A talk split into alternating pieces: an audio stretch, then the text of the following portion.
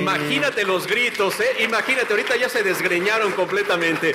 Bien. Y, y- y yo quiero mandar un saludo a alguien. Adelante, Tres Marco. personas. Yo quiero mandar un saludo a Fred, Fredo Esparra, Fredo Esparza. Esparza, Lucha Blog, y mi main man, Rob Viper. Oye, Fredo Esparza como que no me quiere mucho, ¿eh? ¿O no? No, no, no, en el Twitter no me quiere mucho. yo lo he Uh-oh. visto. Pero bueno, mándale el O saludo. tal vez te- tenemos otro uh, pique por este, este show que llega. Eh, sí, sí, 18 sí. de marzo, tú contra Fredo. Ah, bueno, sí, estaría bien, pero no tengo mucho que apostar. Entonces, Marco Corleone, gracias, Marco. Es un placer platicar siempre contigo. Eres un gran, gran ser humano.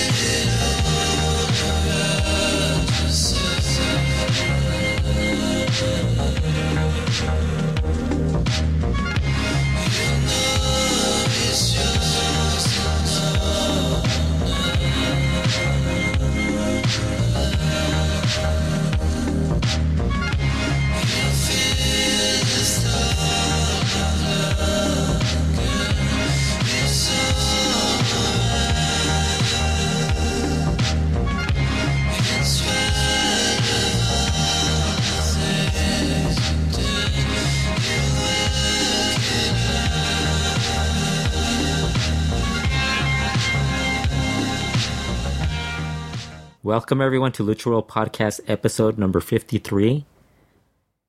This is Alfredo Esparza, and I finally get to do the intro because Kurt Brown is not here. Actually, he's um he called me earlier to tell me he was um he was losing his voice, so he wouldn't be able to do the podcast. And I actually wanted to do a preview for um, Dos Leyendas, and since we already had a lot of news going into this podcast, I figured I could do it on my own. Actually, I didn't figure I could do it on my own. I just figured might as well do it. Um, a lot has happened in, since the last podcast. Um, we had a couple of wrestlers pass away. Um, Hayabusa passed away at the age of 47 a few weeks ago. Um, he suffered. He actually suffered a, I guess you could a hemorrhage in his brain. Um, he's probably best remembered for being a top star for the promo FM FMW promotion out of Japan. Um, really one of the innovative high flyers of that era of the mid '90s. A lot of a lot of wrestlers, and not just in in Japan, but in Mexico and in the U.S., talked about what a big influence he was to their style and and how much they enjoyed watching him over the years. Um, he his career was really cut short due to a due to a to really a botched lionsault in 2001 where he basically from that point forward he remained paralyzed.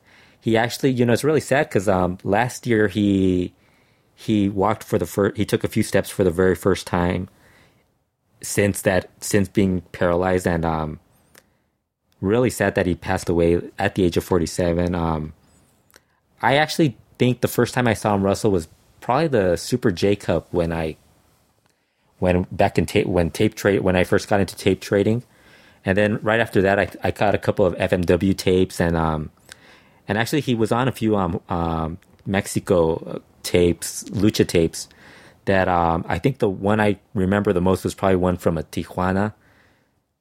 One of those um lucha mania I don't remember what it was called but it, he was on one of those. And um but really one of the things that I, I remember the most about him was um really uh, when WCW used to um, release video games. I had just gotten a PlayStation, um, a PlayStation, and one of the first video games I bought was um, WCW versus the World, and he was on that. He was on that as um, Habanero, and I always found that very. Um, I just found it funny that he that WCW changed all these wrestlers' names, but you knew who they were just because they didn't really hide the fact that this was who who it was. Um, but really, uh, really one of the sad, um, sadder stories in, in pro wrestling that um, just a great, a, a, a, very talented wrestler whose career was cut short, and really to see him pass away at the age of 47, really sad. Um, this past Sunday, one of the top luchadors from Juarez uh, passed away. Um, Cinta de Oro died at the age of 52 from a heart attack. Um, he had actually wrestled. This is one of the. He wrestled on Saturday, where um, he complained about having. Um, he didn't complain about. I don't think he mentioned that he complained about. The news didn't mention that he complained about chest pain. Just said he complained about feeling a little under the weather at that time, and um, they uh, wrestlers actually offered to take him to the hospital, but he said he he figured it was just um, something he was um, just something some something he was just you know one of those um, wrestlers aches and pains. And on the next day, when his son went to visit, to check on him, he found him um, he found him dead on um, on his um, couch or his um, on a chair. And really, uh, it's it's it's it's kind of it's kind of one of those things where you you know you hear all these all these people constantly tell you telling you to go go to the doctor and check you know, if you're feeling chest pains or anything like that, you should go to the the hospital, go to your doctor immediately. And you know, when you don't really think about it till it actually happens. Um, but Cinta de Oro was really one of those, um, one of the. I mean, from I, I actually had a chance to watch him wrestle a lot when I was living in Juarez in El Paso, and because Juarez Lucha used to um, used to be on television in El Paso. Um, and he was I, he was one of those guys who um, kind of was in that. I think he was kind of in between Atlantis and Angel Azteca as far as work, his his his work rate. Really talented wrestler. Um, he had a he his his his his name Cinta de Oro came from um from another local um, legend out of Juarez. Um, Baby Sharon, who's uh, one of the toughest exoticos. I think you, if you've heard this show, you know that we've talked about him in the past. Um, Cinta de Oro, he came up with the Cinta de Oro look, the gimmick, the name, and everything. He he gave it to um he gave it to they gave it to um Cinta the the guy who played Cinta de Oro just to see what he would look like and what it would work if it would work out, and he ended up looking really good in it. So he he accepted the name um, what the mask basically was, if you haven't seen the mask, it's basically just a cinta means rope or lasso, and it's basically a, a, a rope, a golden rope going across the mask, and the the mask was usually it, the first time I saw it was blue, but later on he used um red uh, like a like a a, a wine uh, a red red color and also a, a black color. So um, but it I always found it fascinating because it was such a simple look, but a very um, but he made it look so much cooler than than I think you see other masks nowadays where they're like so intricate and everything that you, they that's why you you're you're into that mask. Like Mil Mascaras had a had a far more intricate mask. Um, Canek too, but his mask was very simple. But he the guy carried made it look so much cooler. Um, he's probably best remembered for this great feud with Rock with one of his longtime friends, and um, one of the other top technicals of that era, um, Rocky Star. Actually, there were I guess there were technically two Rocky Stars because um, Crazy Boy 33 brought it over. Crazy 33 brought it over to um, took it over to Mexico City for CMLL, EMLL back then, and um, dropped the mask there. But there was another Rocky Star, and um, Rocky Star and him were basically their few. They're actually their mask build up. Their ma- their build up to their mask was bas- their mask match was basically um was basically two. They had a they were both technicals, but they were basically trying to decide who was the best luchador in Juarez. So they had a ma- they had to build it up.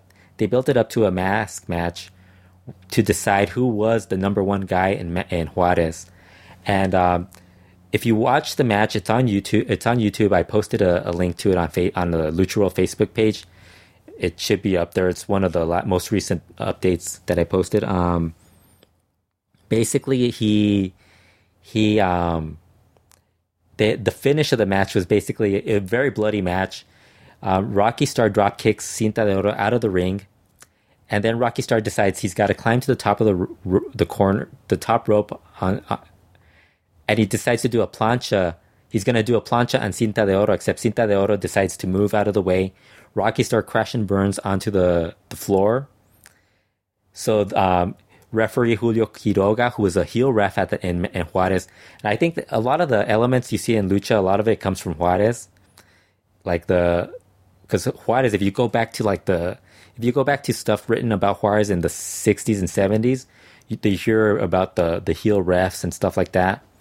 So um, he starts doing the count, and Cinta de Oro gets back in the ring, breaks the count, stops. He gets in on time, and Rocky Star ends up being counted out. So he loses his mask via count out, and like you see the the crowd, it is a packed arena. I mean, that was one of the big sellouts of um of um Gimnasio Municipal in Juarez, and um he removes his mask, gives it to Cinta de Oro, and Cinta de Oro says that to him, this not he he proved to himself that he not only was he the top star in Juarez, but also Rocky Star deserves to credit and uh, to, of being the top star in Juarez also.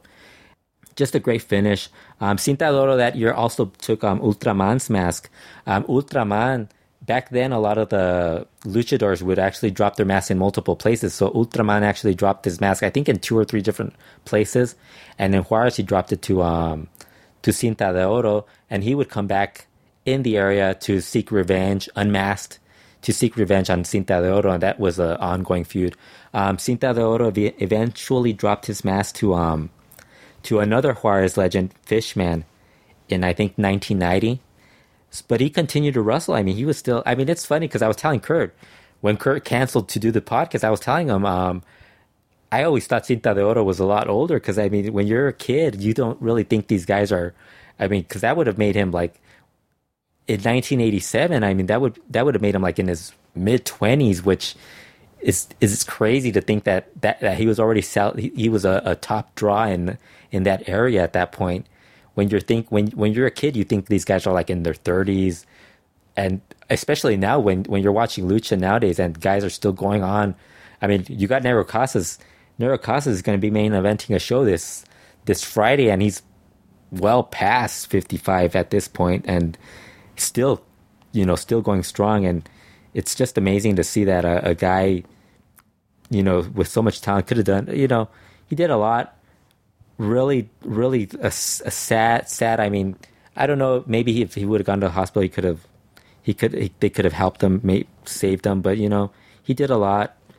One of those great wrestlers out of Juarez that I sadly left us too soon.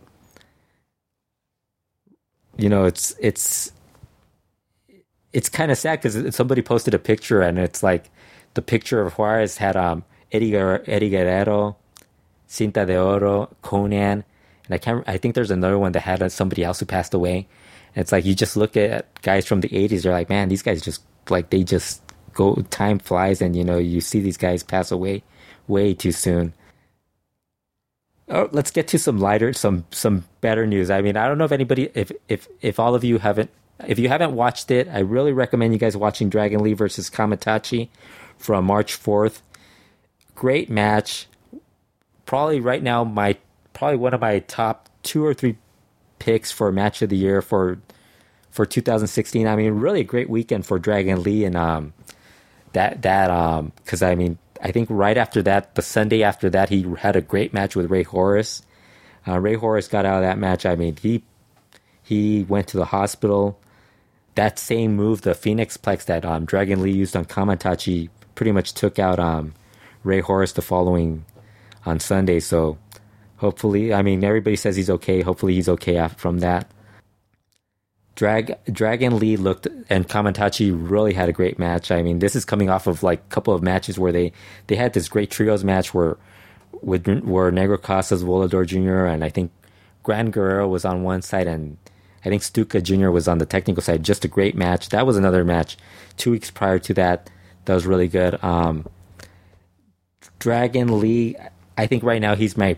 I mean, if if 2015 he was your pick for wrestler of the year, he's probably the early pick for two, for wrestler of the year for 2016 also.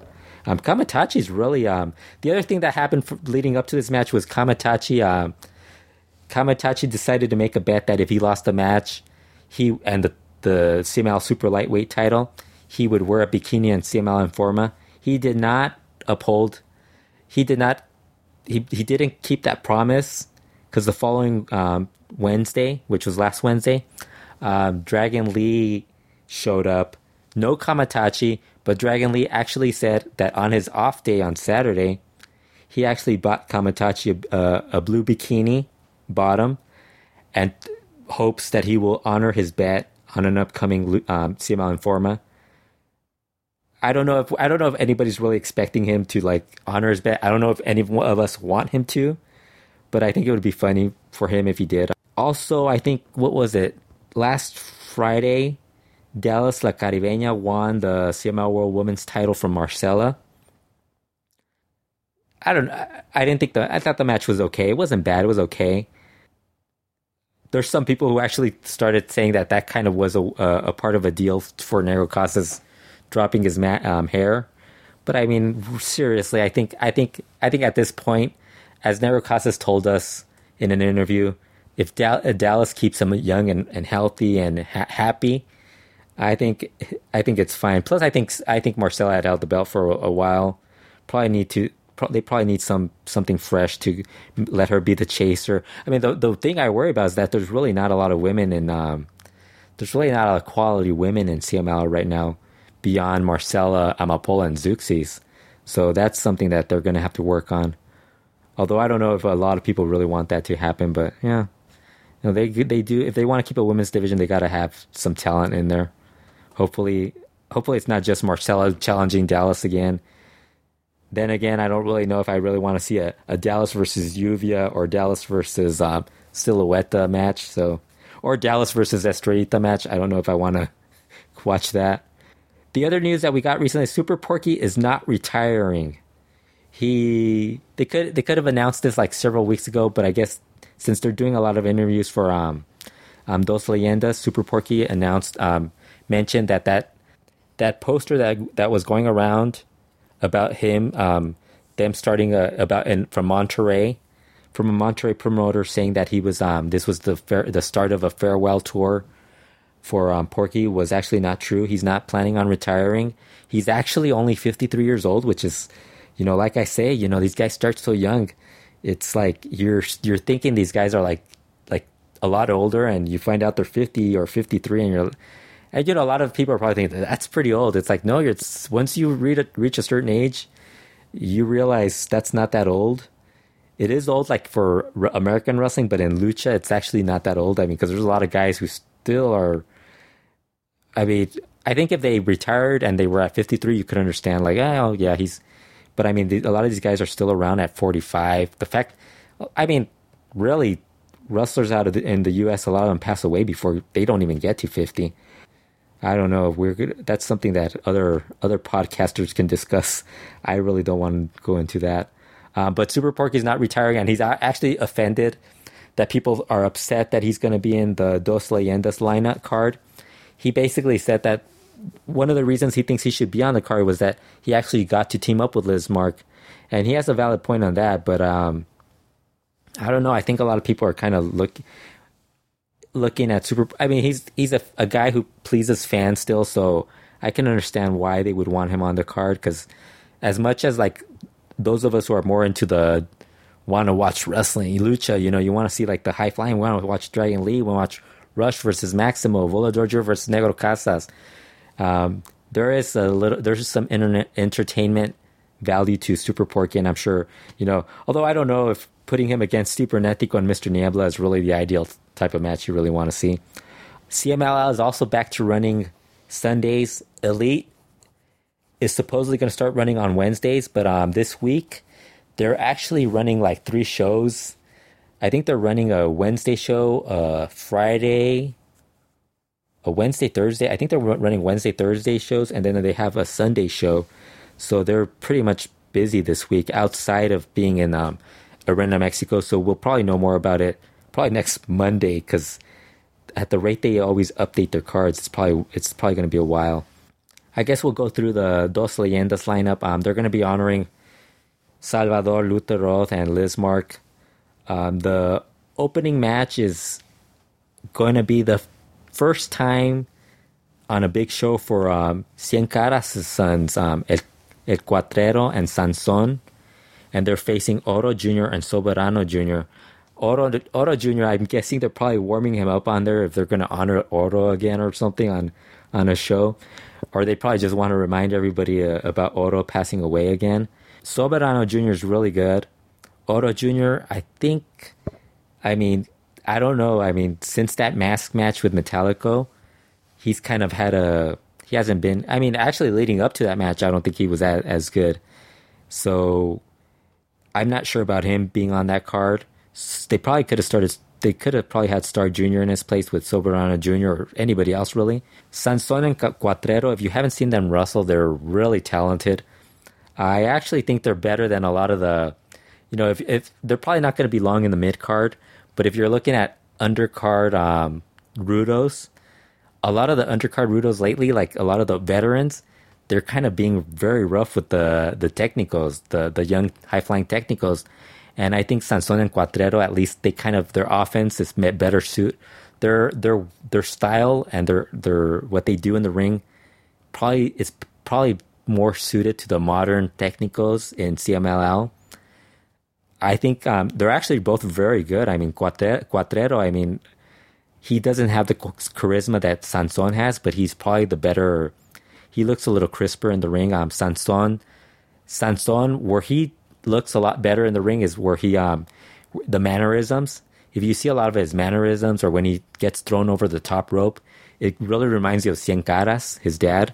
So I think at some point they're they're definitely going to be main event guys in CMLL at some point. Um, the second match is um, Los Hijos del Infierno, which is surprising that they actually have all three together. Teaming, um, they have Mephisto, Luciferno, and Ephesto going against Angel de Oro, Rey Cometa, and Titan. I should say that for the opener, I, I think Cuatrero and Sanson are probably going to win.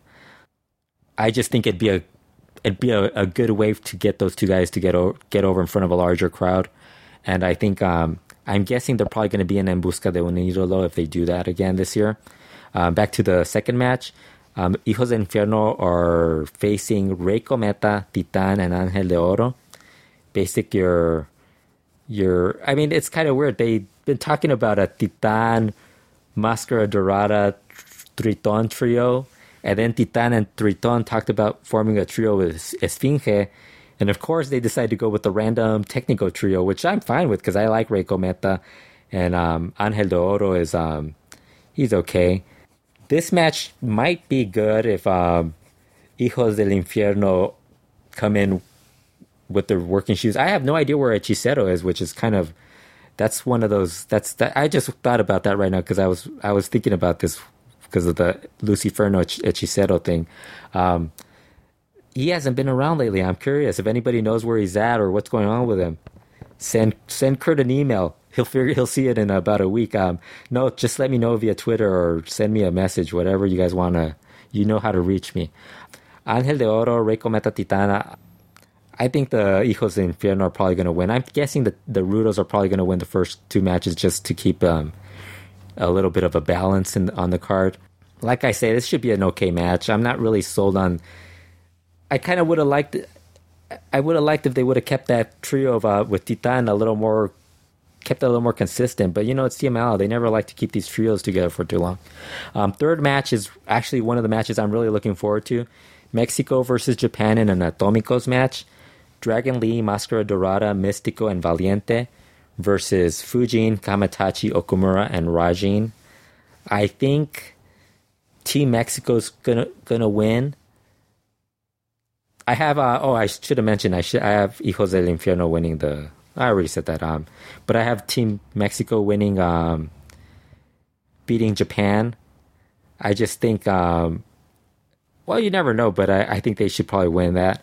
Should be the. Could probably steal the show. I'm not really. I'm not really sold. I'm not really completely sold on Fujin and Rajin yet. I mean, I they've been okay when I've seen them. The times I've seen them, but I mean, they'll probably look a lot better in a, uh, with Okumura and Kamaitachi together. The times I've seen them, they've usually teamed with Scandalo or somebody else, and it's like it kind of falls apart at, at some point during the match. But this should be good. Fourth match is Rush versus Maximo Sexy in a hair match. I think Rush is going to win. Maximo Sexy doesn't have a lot of hair, anyways. This this feud has been pretty great. Maximo has been uh, he actually kissed him in the last show and told Rush that he um, he knows that he likes being ki- he liked that he liked being kissed by him, and Rush is very upset about it. So I'm imagining Rush is going to just kill Maximo. The fifth match is the match that kind of everybody's kind of not really that thrilled about. Is has Atlantis, Marco Corleone, and Super Porky versus Cibernetico, Mr. Niebla, and Ultimo Guerrero. I'm surprised Caristico didn't make this show, but I think he's booked elsewhere at the on the on that day. I don't know. It's probably gonna get. It's gonna have good crowd heat. It has probably the. It has a lot of the guys who get a lot of reaction from the crowd. I don't expect it to be a good match but um, it's to be entertaining at least. Uh, hopefully, super. the last show I watched, uh, Super Porky was on. Uh, they did this. Um, they had Rey Bucanero like kick him, like roll him out, you know, by by putting his boot on him and rolling him out out of the ring. And when he gets to the rope, he can't get he can't get through the rope, so he stays stuck in there for a while and it, it, it, got it was funny, but I mean I don't know if it's supposed to be. Int- it, it, it was intentionally done, but it just kind of it just kind of looked sad at at the same time. Um, I feel bad for Super Porky when he's climbing down the ropes, but climbing down the stairs. But it's like, eh, you know, he still likes doing it, and it's not it's not gonna it's not gonna affect me if this one match is really bad. But I expect it to be entertaining. Um, I think the I think they're to have Atlantis, Marco, and Super Porky win that match. Main event is Volador Jr. versus Negro Casas in a hair match, and I think Volador Jr. is to win. They the last show, um, Negro Casas, they had a trios match, and Negro Casas got help again from Puma and Tiger. I'm guessing either Puma or Tiger are going to do the announcing again and probably going to get involved in the match. Uh, only this time, I think it's gonna it's gonna backfire. Volador Jr. keeps saying that he has a surprise for Negro Casas, and on the last Informa, he mentioned um, LA Park as a possible surprise, but he said he didn't know if that was gonna if that was even possible. That would actually be a pretty cool surprise, and probably be kind of cool to like lead into like a Volador Jr. If they were gonna continue this feud, or if they want to do um, Volador Jr. versus Rush, start the Volador, Volador Jr. versus Rush feud LA Park siding with Volador Jr. would be pretty cool.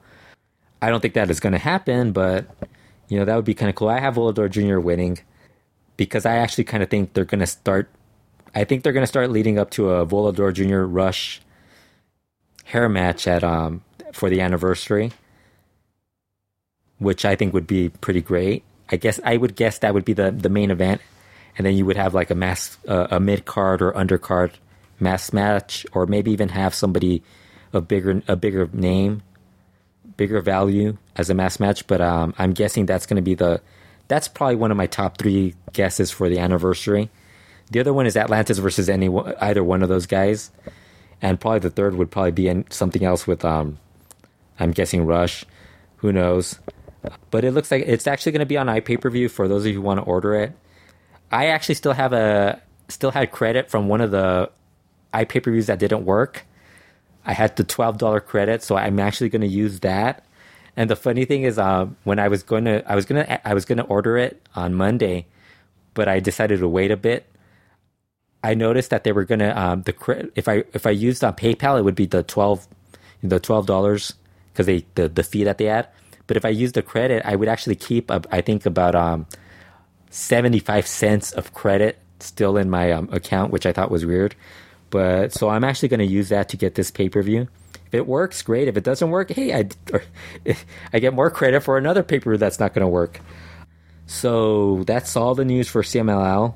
I'm sure there's more. Um, actually, Marco Marco Corleone mentioned um, Lucha Blog, Rob Bihar, and myself on on CMLL Informa. And if I wasn't watching that show, we wouldn't have even noticed. So I just wanted to thank Marco for that he didn't have. I mean, I didn't even have. I'd have a clue that, you know, he follows us.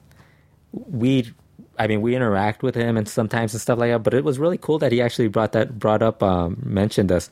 And you, the the other thing of that was I don't hate Julio Cesar Rivera. I mean, there's it's I criticize some of the stuff he does, but it's like I don't hate him.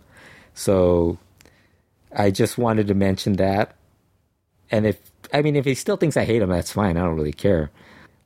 AAA news.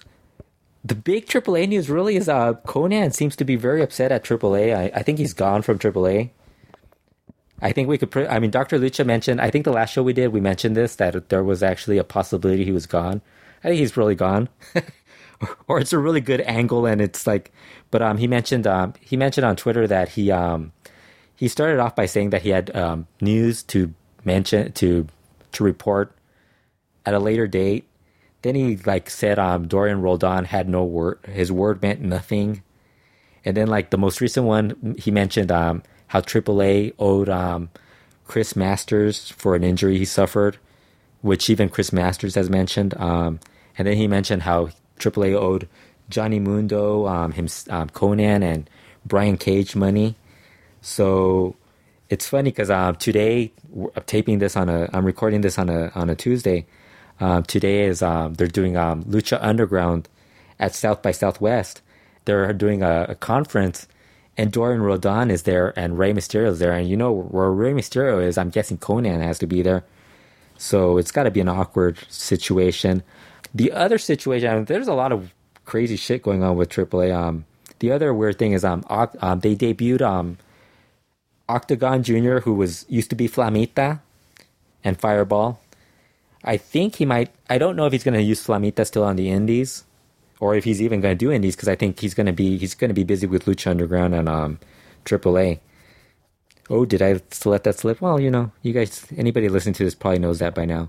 Octagon was very upset about the, not being told that they were debuting a new Octagon Junior, or asked them or asking him for permission to create a new Octagon Junior, and so he took to social media to um, renounce the the what what the Octagon Junior and and saying he didn't give his permission for Flamita to be um to use the name and very upset at AAA and the thing that you'll notice is AAA actually trademarked the name several years ago. They actually uh, and um, Octagon did an interview later on. Octagon also released his um a clothing line, which is a good way to like prove that you're actually Octagon. By the way, which is actually one of those weird things because I, I, I didn't realize that, but apparently if you have stuff with your with your name and you've been promoting that stuff for years, that's actually enough proof. That's also added proof to um. Although I think he he would have had to have done it prior. Oct- Octagon's um, his lawsuit is basically going to be um, he's going to his his lawsuit is basically him proving that he had used the name of Octagon before AAA existed. So he just has to prove that. And his, belief is by proving that, he actually would get the name returned to him. And it wouldn't, it, no matter if AAA has the trademark, the rights to the name, it would actually go to Octagon anyways, which is actually a possibility. They actually asked, uh, Octagon was, I mean, he was kind of, he was kind of being a dick towards Flamita also. I mean, I, I could understand being upset about your name being used by somebody else, but, um, Flamita kind of, I think he's in a really a no-win situation where he, he's in a new promotion. If they offer you the name, you're, what are you going to do? Say no? I mean, you see what Pentagon Junior's become, and Octagon Junior. I mean, they actually boot the, they actually boot him. They boot him when he when he first showed up under the name at the at the March fourth tapings in um can't remember what place that was, but um they boot him, and at, by the end of the match, which was a really good four way match between um Pentagon Junior, Flamita. There's a there's a kid crying outside right now, so it's distracting. Um, well, actually, back to the match. Um, Pentagon Junior, Octagon Junior. I really hope the the back the background of a baby crying shows up on this. I'm gonna let you guys hear this for a while. This is what I have to deal with at Walnut Kills. Babies crying. Let me go look outside and tell you guys. Okay, it's just a baby crying. I didn't want to want to make sure there wasn't anything bad going out wrong out there. Uh, basically, the it was four way match: Hijo Fantasma, Pentagon Junior, Octagon Junior, and Phoenix. Great match. Uh, they actually started booing Octagon Junior when he showed up. By the end of the match, it ended up being Octagon Junior versus Pentagon Junior to, d- to determine the finalist, the final, the fourth finalist in the Rey de Reyes match and Octagon Jr. was getting cheered by the end. But I think the one thing that it's going to be difficult is Pentagon Jr. is really popular. Despite he's a even though he's a Rudo, he's actually very popular with the fans. I think that's probably going to be a something that they're probably going to have to figure out more or less. Maybe have Octagon Jr. feud with some uh, guy who people really don't are booing, or put him in situations where people are going to actually care about him.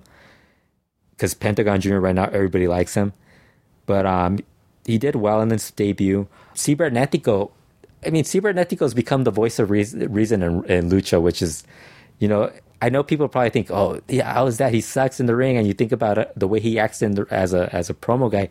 But um, they asked him about the about this situation, and he kind of talked about how it, people are blaming Flamita. He's like, it's not Flamita. Flamita's like the least the least uh, person responsible in this situation. He's like, this is between AAA and um, Octagon.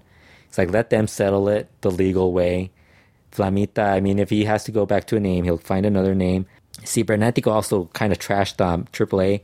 He actually mentioned, which is kind of funny because this is going back to Konnan's situation. Um, Cibernetico mentioned that um, one of the reasons he left AAA was because um, was because he actually the pay in AAA, according to him, a main eventer was basically making what a, pro, a, a an opening match guy was making, and he kind of says you can't really you can't really that doesn't seem fair when you're seeing the promotion. He's like you're seeing the you're seeing AAA going, they're trying to be worldwide and and trying to make a be um in the U.S. with Lucha Underground and all that, and he was saying like we're basically be, being paid like preliminary guys so he kind of got upset, said, if you're not happy in this situation, he's like, and this can be with for anybody in, in anywhere. If you're not happy in your situation, you have the option of leaving. He said, so he left.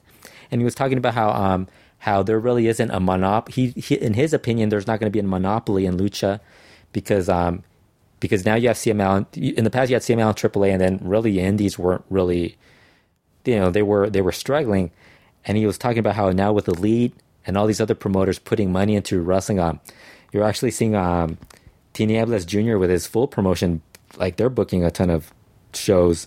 I don't know if he's making money, but he's got a lot of shows, and apparently he claims there's he has 700 wrestlers under on his roster, which already beats that uh, whole Jeff Jarrett Global Force thing by like 200. So he's saying that that that's basically there's more options for wrestlers for luchadors. If they don't want to be in one place, they can go elsewhere and be happy.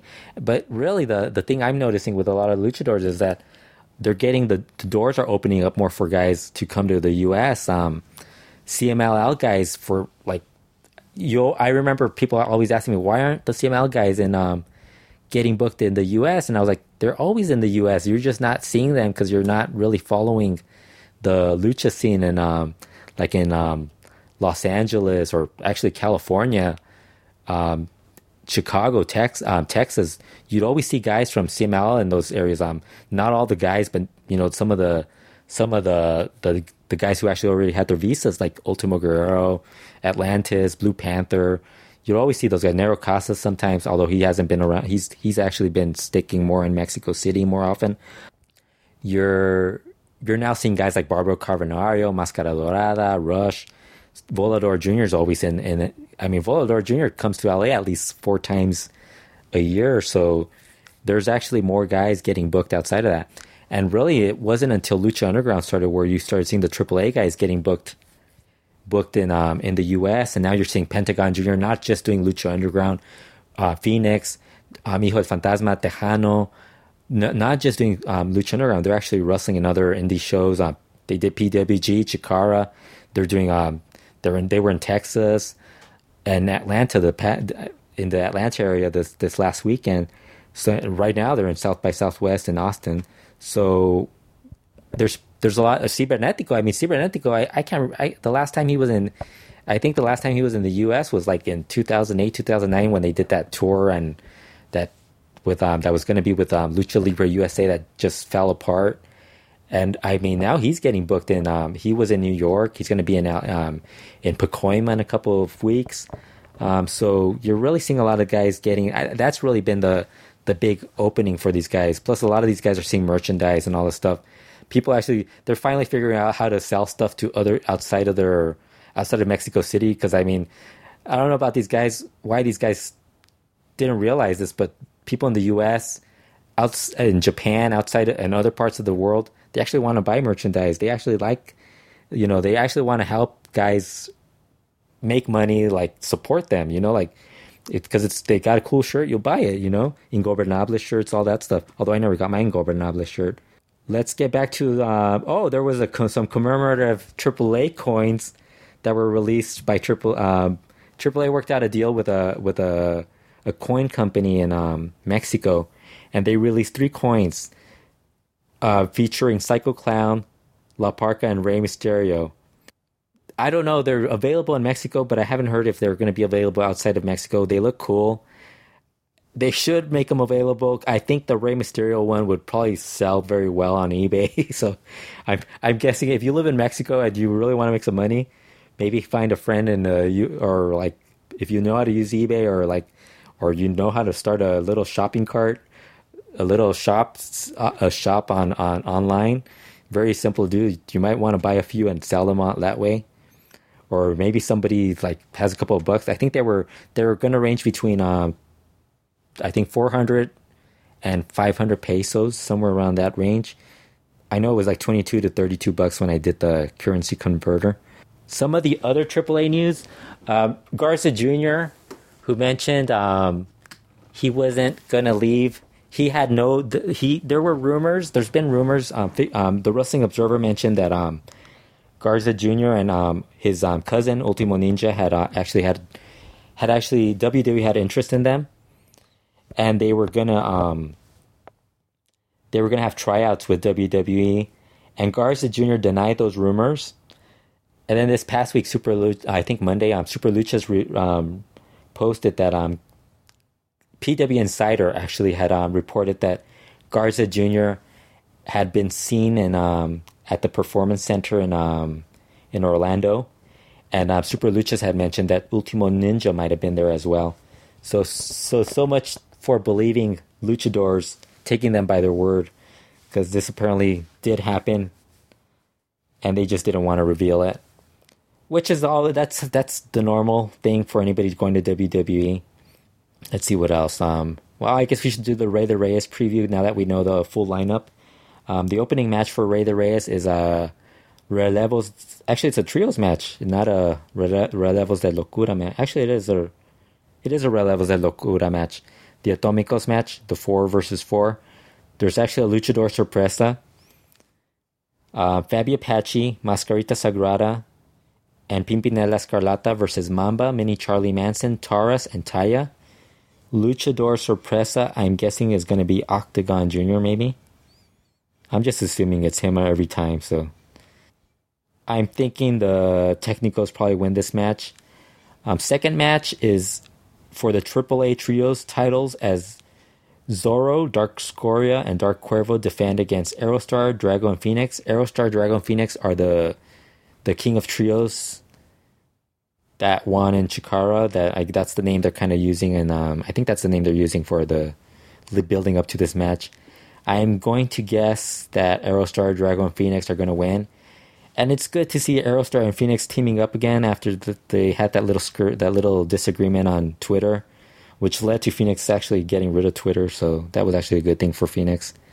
Not everyone can you have Twitter and live with it, but that should be a very good match it's kind of weird because Zorro has like been around for a long time in AAA, and it's like I don't know for some reason lately, like hopefully he'll look good in this match. I don't even remember what he's looked like because it's like he's always in and out of like I don't know, like he's always like been there, but you're always forgetting about Zorro. Like oh yeah, there's Zorro. The AAA tag match, of course, it's a three way tables, ladders, and chairs match Averno and Chessman defending against Daga and Joe Líder, and Australian Suicide teaming with Jack Evans. I have no idea why Angelico isn't in this match since he's healthy, I guess. So, but that's eh, Australian Suicide and Jack Evans. I, I think I think um, Averno and Chessman are probably going to keep the titles. Poor Jack Evans continues to be in these types of matches. I don't think he's ever been in a regular tag or a singles match on a AAA big show. It's always one of these type of matches. Um, the Rey de Reyes final is set. It is Blue Demon Jr. versus Villano 4 versus versus La Parka versus Pentagon Jr. And I think um, I would think Pentagon Pentagon Jr. would win, but I'm guessing La Parka is going to win because considering the, the Roldans have taken over and Konnan isn't around, so I'm going with La Parka. If all else fails, go Parka in this in anything involving one of these multiple mat person matches. I, I really want Pentagon Jr. to win, but I'm guessing Parka is going to win. Um, the fifth match is Psycho Clown versus Dr. Wagner Jr.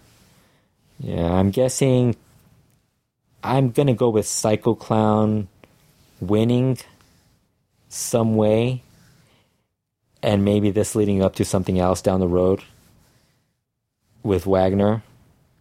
I don't know. I just don't. I think Psycho Clown's gonna win.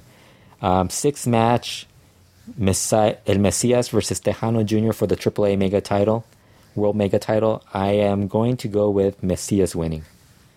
I think he's gonna win because I think that could lead up to him versus. I don't know. I think Texano Jr.'s. Although I really liked Texano Jr.'s run as champion because he was really that really established him. It kind of built up other guys to move up to, towards his to take on him, take him on.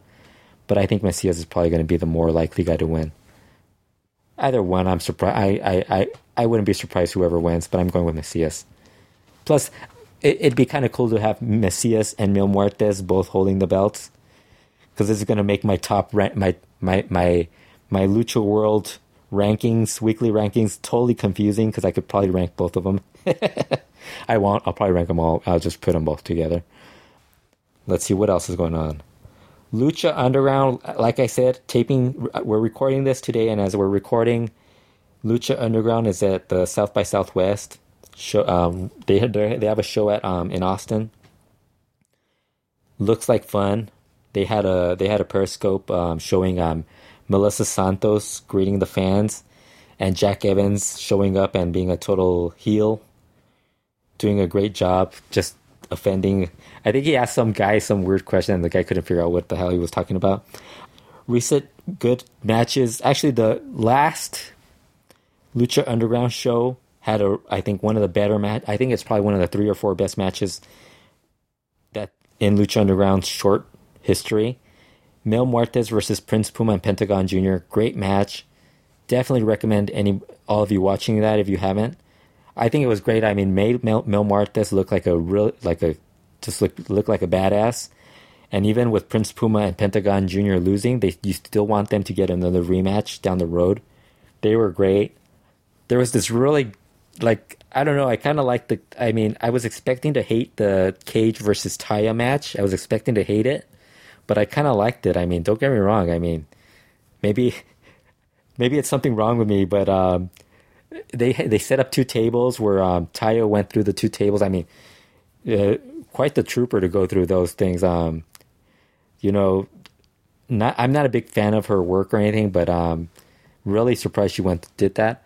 Johnny Mundo got involved, and you know this match probably it's kind of funny because I mentioned this on Twitter. Every time somebody complains about um, these intergender matches, it seems like Lucha Underground just decides to go take it up a notch and like find another way to like just destroy a, one of these one of the women in, in a match. But you know, it's it's not real, guys. It's actually just it's wrestling. You know, it's work. It's not. Yeah, you know, you can't really can't really discuss this stuff. You know, sometimes people get take it a little too get carried away with it. Um, it's not it's not like they're it's not like a football. It's not football. It's not like a sporting event where where like somebody's tackling the the girl, or it's actually not like a a real. You know, it's they're actually they're trained. They're doing spots. It's not. Um, the Moth beat Willie Mack. Well, actually, the Mac.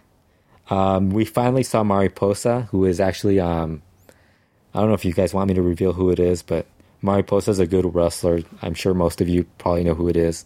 Um, Ivelisse, con- Ivelisse got herself and Son of Havoc and Angelico a rematch for the trios titles. But as part of the deal, if they lose, they're actually out of Lucha Underground. So I'm guessing they're going to win. But I wouldn't be shocked if they lost, you know, because you never know. I mean, being loser leaves town in Lucha Underground just means you're going to be regimmicked or, you know, disappear for a couple of episodes. You never know. They could be back, do something else. I don't know. The week prior to that, they had a ladder match between um, King Cuerno and Phoenix. A lot of people really liked it. I kind of didn't like it just because it um it kind of like it kind of seems like it's just moving furniture back and forth. And that's kind of what I felt like the ladder match is just like they're moving the ladder, setting it up. I'm very impatient when it comes to those type of matches. You know, you you could instead of put it, placing a ladder, you could actually be spending that time beating the shit out of your opponent or doing a dive. Instead, you're like moving the ladder, setting it up, making sure it doesn't fall. You know, all this other stuff. I actually didn't. I I think the ending of that match was great, but like the the the first couple minutes were really slow for me, so I I didn't really like it as much as other people did. Um, let's see what else is going on. Well, there's actually some news on um, like like Trauma Two, his situation. I have no idea what's going on with that. For those who don't know, um, Trauma Two was his. Well, according to the uh, to the newspaper Metro, his ex girlfriend accused accused him accused him of holding her against her will, and um, basically raping her. And he denied that. And actually, in another report, he said that that not only did that not happen, he never he, he and this girl haven't really he wouldn't really they haven't really been together for that. They weren't together to that point where they actually had a relationship like she claimed they did. So um, that's just a sticky situation where I have no idea what. Hopefully, I mean I met the guy, you know, but like I said, you never know with, you know, there's there's always when it comes to relationships, you just don't want to. You kind of don't want to. You don't really want to comment on that because you never, you never know what a what a a guy or girl are going to do in a relationship. There actually was a good show. Um, if you guys haven't watched it, Charo from this um, December, that show is now up on YouTube. I haven't watched it, but I recommend everybody watch that. I'm probably going to watch that, and I'll probably talk about it on the next podcast. If Kurt's not available to do that, then I'll talk about it again on my own. You guys can think I'm crazy for doing a podcast on my own. I kind of think it's kind of like now I know how difficult this is for Karl Stern to do. And now I have much more respect. I already like I really I already like Karl Stern. I don't agree with everything he says, but I do I do actually like him. really like the, the the stuff he does, the history very the historical work he does on his podcast. I do like that. I disagree on the. I, am sure he changed his opinion on, on Negro Casas as he's caught up on on Lucha and all that. But um, I have newfound respect for what he does doing a solo podcast because it's very difficult to do a pod talk for like. I mean, I'm already reaching an hour and I, I've been talking for, and it's kind of like I'm already getting tired talking. What else is going on? But I do recommend watching that show. Um, the other stuff I have to talk. I, have to, I haven't watched the Fantastica Mania shows, and I keep saying I want to watch it, and talk about it. But every single week, I swear, there's a show. There's a Puebla show on Monday. Tuesday, there's a Reina Mexico. I haven't watched. I've been. Puebla has been so bad that I haven't watched it lately. The Tuesday shows have been so bad. I have. I've only watched parts of them. Uh, but now there's. I watch Informa on Wednesday. I watch Lucha Underground, and then the Mas Lucha crew does this show called Esto es Lucha where it's like basically a, kind of like Pardon the Interruption. I think I might have mentioned that on the last show.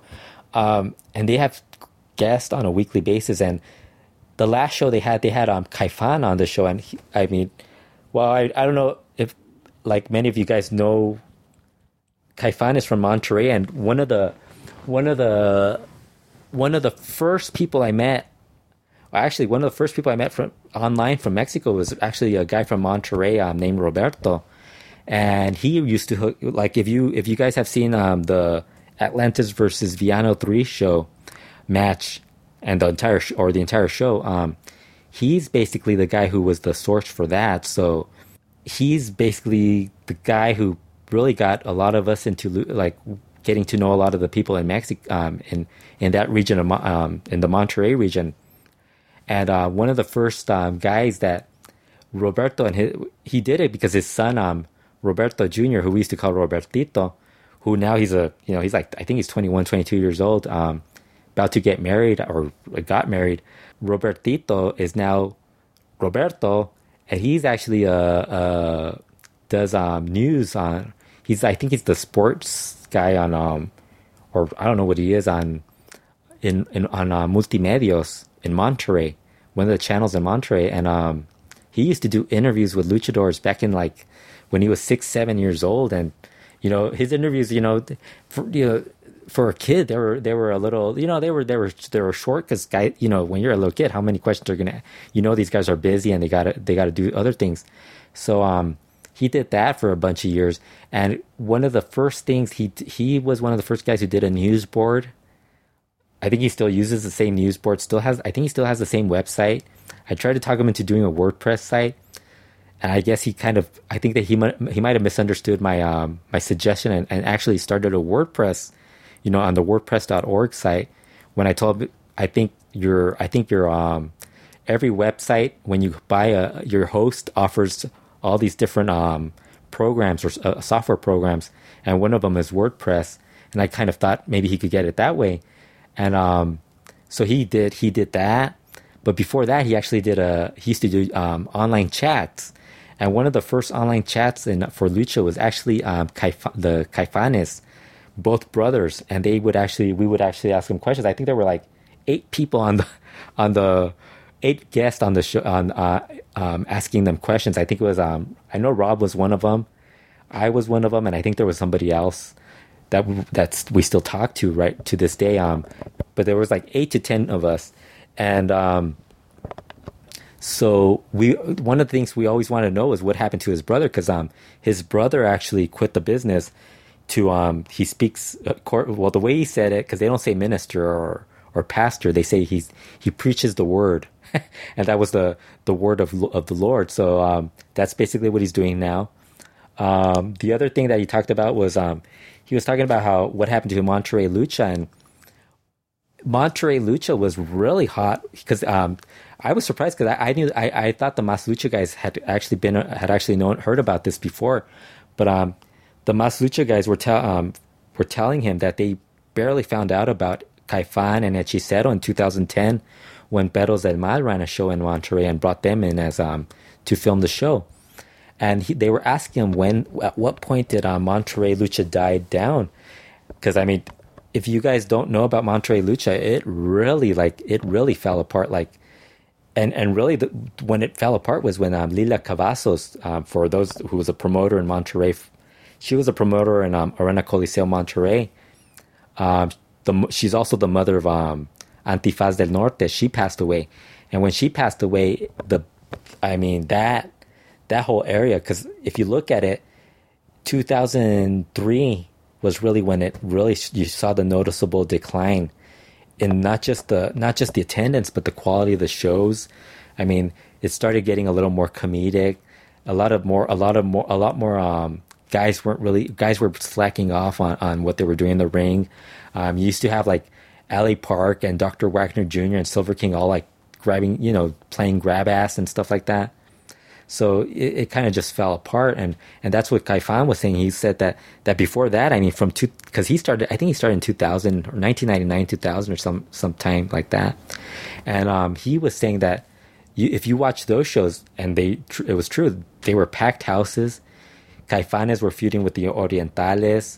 You had young guys like Ricky Marvin, Volador Jr. coming in, like towards the like the 2000 2002 area era, and he was talking about how how you, they were like really hot crowds, and he was talking about how, how that business back then, Solidaridad, um, Arena Solidaridad, would um, run show. They were with um, they were tied in with um, AAA.